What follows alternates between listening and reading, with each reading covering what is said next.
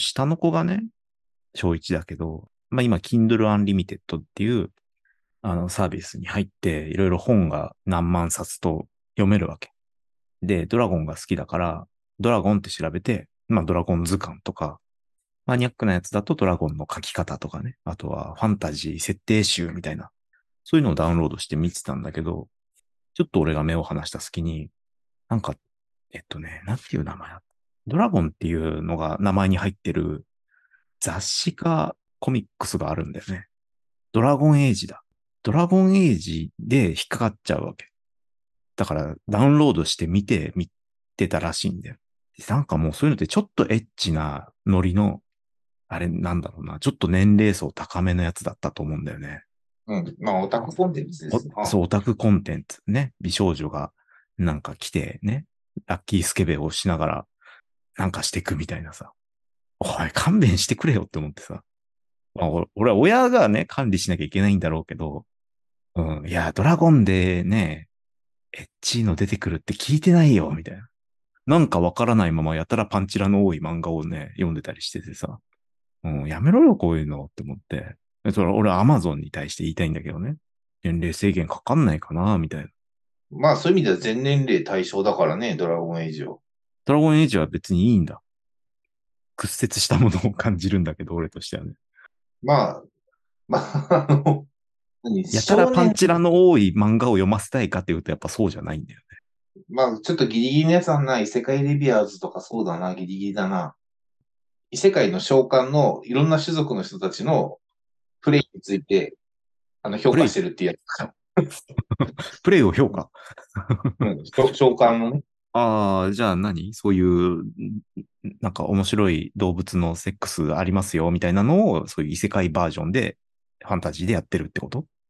ファンタジーで、だから何、エルフのこの人は、みたいなので、人間種族、エルフ種族、獣人種族とかの人たちが、それぞれ評価するみたいな。まあ、読ませたくはないね。設定は面白いんだけどね。まあ、かつて俺もリザードマンのセックスを見させられるっていう、あの、苦痛を味わったけど、オーバーロードというね。そうだね。リザードマンの濡れ場というね。誰が得するんだというやつを、えー延々見させられたんですけども。ああいうんじゃないんだ。ああいうのじゃない。だ実際プレイを見てる、あの、プレイを流してるわけじゃないので、ほうほう。ああ、それを評価してる人の話を、がそうそうそう。描写されてるということね。エルフは長寿、長寿で、かつ、なかなか老けないから、結構な年齢、250歳とかのエルフのはい人に、はいはい。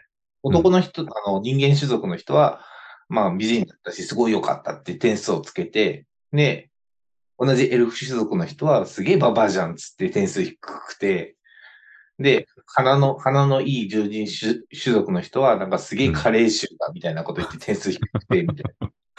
なるほど。ちょっと面白いよね、それ。そこが面白いよね。確かにね。人間と感覚が違うところっていう。で、次に人間の50歳の人のレビューで、まあ、人間種族の人は、まあ、おババアじゃんっつって低くて、逆にエルフの人は50歳ってめっちゃ若いじゃんっつって高くて、みたいな。で、あの、獣人種族の人は加齢臭がっつって低くて、みたいな。ああ、全部そうなんじゃん。鼻が効くからね。そういう、まあ面白いっちゃ面白いけどね。ただ小学1年生が読むもんじゃないね。そうだね。まあ、今、中高生向けかな。ぐらいかな、それだと。ねいやー、まあ、困っちゃいましたよ。今はね、あの、なんだっけ、あれ。スライムのやつ。スライムのやつって。あ、転生したらそれ。転生したらスライムだった件うんを見たいと言い出したんだよ。アニメ版をね。大丈夫か？っていうのが俺の中で判断できなくて。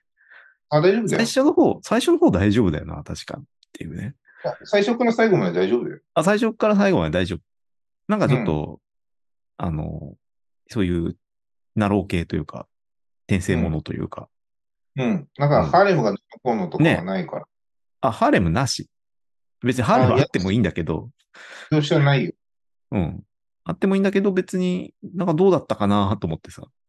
対象年齢どうかなと思って。でもなんかね、ちょっと調べたら、何？日本語をすごく優しくしたバージョンも出てるんだね、書籍で。えっと、生まれ変わったらスライムになった話みたいな、もうタイトルから優しくなってて。ただ、人とかは結構死ぬので、ああ、その辺の残酷描写がどうかみたいなところなのか。性的な話より。まあ大丈夫かと思って今見させてるんだけど、あの、ヤフー知恵袋にね、俺と同じことをかん心配してるお母さんたちのね、質問がいっぱいあったね。で、しかもこれとこれは見せたんですけど、スライムは大丈夫でしょうか？とか言ってて、その、これとこれっていうのが割とえぐいやつらしくて、それ見れたんなら大丈夫だろうって突っ込まれてるのが多かったけどね。進撃の巨人とかな。あそうそうそうそうそうよ。よっぽどそっちの方が人死んでるし、残酷だし、えぐいし、みたいな。えぐい、えぐいよっていう。うん。そっか。スライム大丈夫なんだね。進撃の巨人見せてんだったら大丈夫だよ。うん。鬼滅の刃も楽しく見てました。あ、じゃあもう大丈夫です。何、何を心配してんの？そんなにっていうぐらい大丈夫です。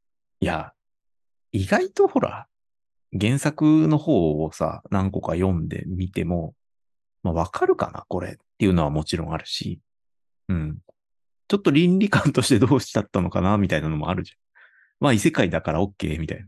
あとは俺はまあそこまでは心配してないけど、ね、わりかし本当にさ、その考え方として死んだらあっちに行けるみたいな話じゃん。ね、しかもそこで、チートで、ね、無双しちゃいますみたいな話でしょ。ね。それを小学生とかが見てどう思うんだろうとは思うよね。まあ僕らもね、あの、土手っ腹に穴を開けてね、死にかけたら、そこから復活したら強くなるっていう、あの、サイヤ人を見て育ってきたけどさ。うん。うん。あの、その時のさ、ね自分を考えればわかるじゃん。なわけはねえじゃんっていうのは絶対なるわけ。なわけはねえじゃんだけどさ。うん。そこは一緒よ。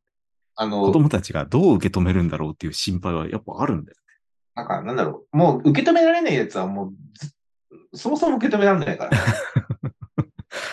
そもそもね、そもそもい。ろんなものを真に受けちゃう人はもう最初からいろんなものを真に受けて成り立ってないと。うん。だから、あの、何？そこの区別がつかないやつはもう永遠にくっつかないから、君が心配したところで。うんうんうん。そっか。うんまあ今までなんとなくうまくやってる、来てるから、これも大丈夫っていう話ね。はい、話、話。ちゃんとお話っていうのを分かってるから。ね、少なくともアニメと現実の区別がつかない子ではないと思うけど、まだ実写だったら分かんない。実写だったらあれだけど、少なくとも、ねアニメだからさ、もう違うもの、お話っていう、作り話っていうところが分かってる子だもんから。なんかね、まあ、僕をはじめ、世のお母さんたちはそこを心配してましたね。でも、あの、我がの若い頃を思い出しなさいよって思うけどね、俺いや、どうだったかね。どうやって俺は現実と向き合ってきたんだろうね。カメハメハを打つ練習はしたかもしれないけれども、サイヤ人やドラゴンボールがあると信じてたわけではないよね。ドラえもんと同じだよね。あったらいいなぐらいの。あんなことこんなことっていうね。うんドラえもんと一緒で、だから何？あのそこで問題視するんだったらドラえもんを問題視しなきゃいけないんだよ。ドラえもんを問題視しなきゃいけない。ね、あんな困ったら道具で助けてもらえるなんて、都合のいい考え方を子供がしだしたらどうするんですか？だからそれで言うんだったらもう見れるもの、それこそサザエさんとか、ちびまる子ちゃんとか、クレヨンしんちゃんぐらいじゃないかな。クレヨンしんちゃんもね、あの、ね、なかなか昔は悪影響と言われてね、来たけども、今やなんか家族愛みたいな。マイル、マイルドになってるらしいですよ。マイルドに、あの、見てきましたよ。あの、新しい 3D のクレヨンしんちゃん。あの、怪獣ロボットアニメだったね。今回超能力がテーマなんだけど、念動力で、あの、カンタムロ、巨大カンタムロボを動かしてた戦うっていうね。うん、なんかもうこれもう一部の、このロボットマニアに向けたような熱量で作られてましたよ。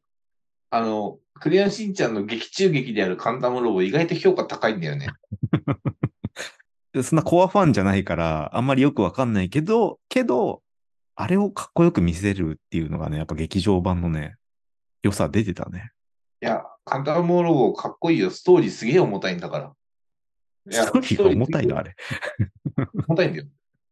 だって、うんあの、主人公、まあ主人公ジョン少年なんだけど、知らない、それも。そうなんだ。まあまあ、ジョン少年っていうのがいて、うんで、相棒に、その、カンタムロボを操縦するカンタムがいるんだよ。あ、外見は、ジョン、ジョン少年が操縦してるわけじゃないんだ。ジョン少年とそのカンタムがカンタムロボをへえ、操縦してそういう話なんだ。で、そのカンタムっていうのはカンタムロボと全く同じか、せか、あの、か 格好をしてるんだけど、ちっちゃくしただけのってこと？そうそうそう。で、うんあの、まあ、敵が、実はだ、カンタムの故郷の人たちが敵なのよ。あら、ちょっと複雑なんだね。だからカンタムロボって裏切り者なんですよ。ほう。追われてるってこと？追われてるというか、もともと、だからうん、えっ、と、そのカンタムたちの世界がうんエネルギーが枯渇するみたいな話があって、で、シリアスだな。まあうん枯渇するから、新しい新天地として地球を狙うと。で、あの、自分たちのせいでこうなってるのに、あの、相手を侵略していいはずがないって言って立ち上がったのがカンタムロボなんですよ。なるほどね。で、地球側に立つと。地球側に立つと。で、ああ、複雑だ。